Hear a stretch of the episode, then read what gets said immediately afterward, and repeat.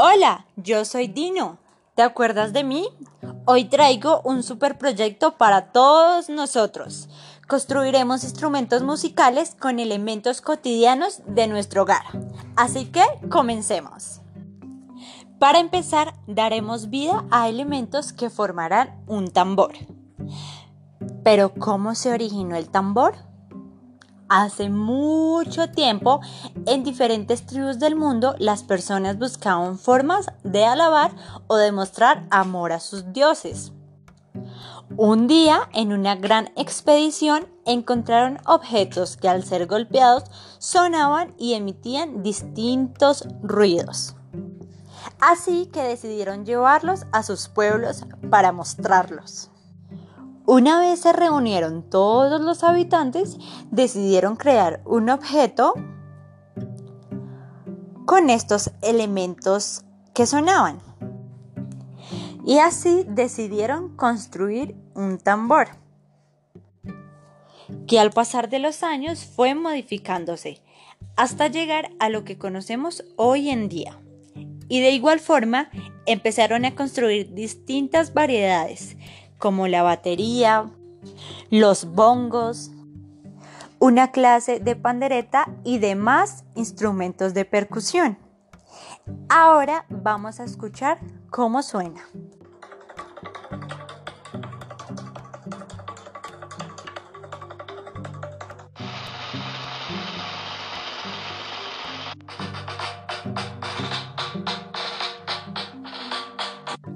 Y ahora les voy a contar algunas de sus características.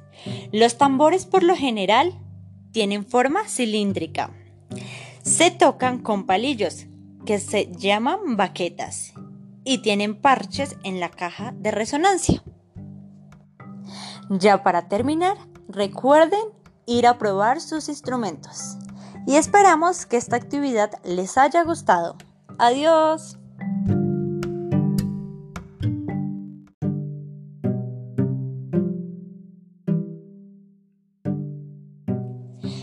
Hola, yo soy Dino. ¿Se acuerdan de mí? Hoy vengo a que continuemos construyendo instrumentos musicales con objetos cotidianos de nuestro hogar. Pero, ¿cuál es el instrumento para hoy? Hoy vamos a construir unas maracas. Pero ¿y de dónde vienen las maracas? Hace mucho tiempo en África las tribus indígenas realizaban ritos y ceremonias. En uno de ellos descubrieron que si ponían frijoles dentro de algo hueco, podían emitir sonidos. Así que decidieron conservarlo como instrumento musical. Con el tiempo, para su mayor uso y para un uso más fácil, le agregaron un palo, que lleva el nombre de mango. De ahí se agarra y se maneja mejor. Es así como hoy en día conocemos las maracas y sus variaciones. Y ahora vamos a escuchar cómo suenan.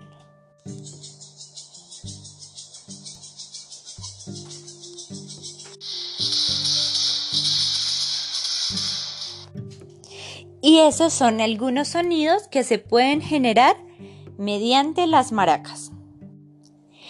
Ahora, para contarte alguna de sus características, te puedo decir que crean un sonido fuerte y único y son un instrumento de percusión. Además, mayormente siempre están hechas en madera. Y eso es todo por hoy. Espero les haya gustado la actividad y no olviden ir a tocar sus instrumentos. Adiós.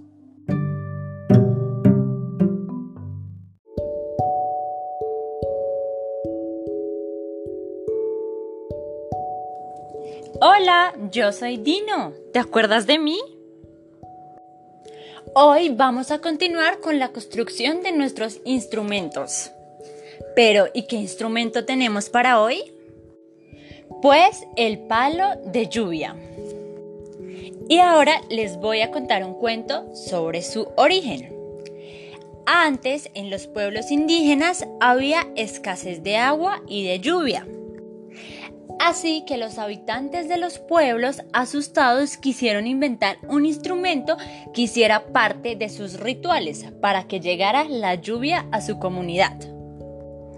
Así fue como se creó el palo de lluvia, que hoy en día es un instrumento divertido, relajante y ancestral.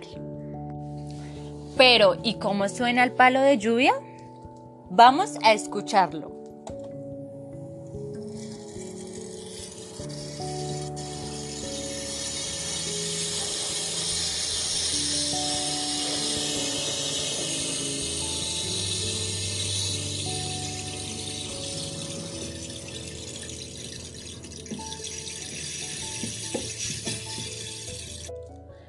Algunas características del palo de lluvia es que es un instrumento muy sencillo, pues en su estructura predomina un tubo de madera, unas puntillas y semillas chinas. Y eso fue todo por hoy. Nos vemos la próxima. Y recuerden ir a probar sus palos de lluvia.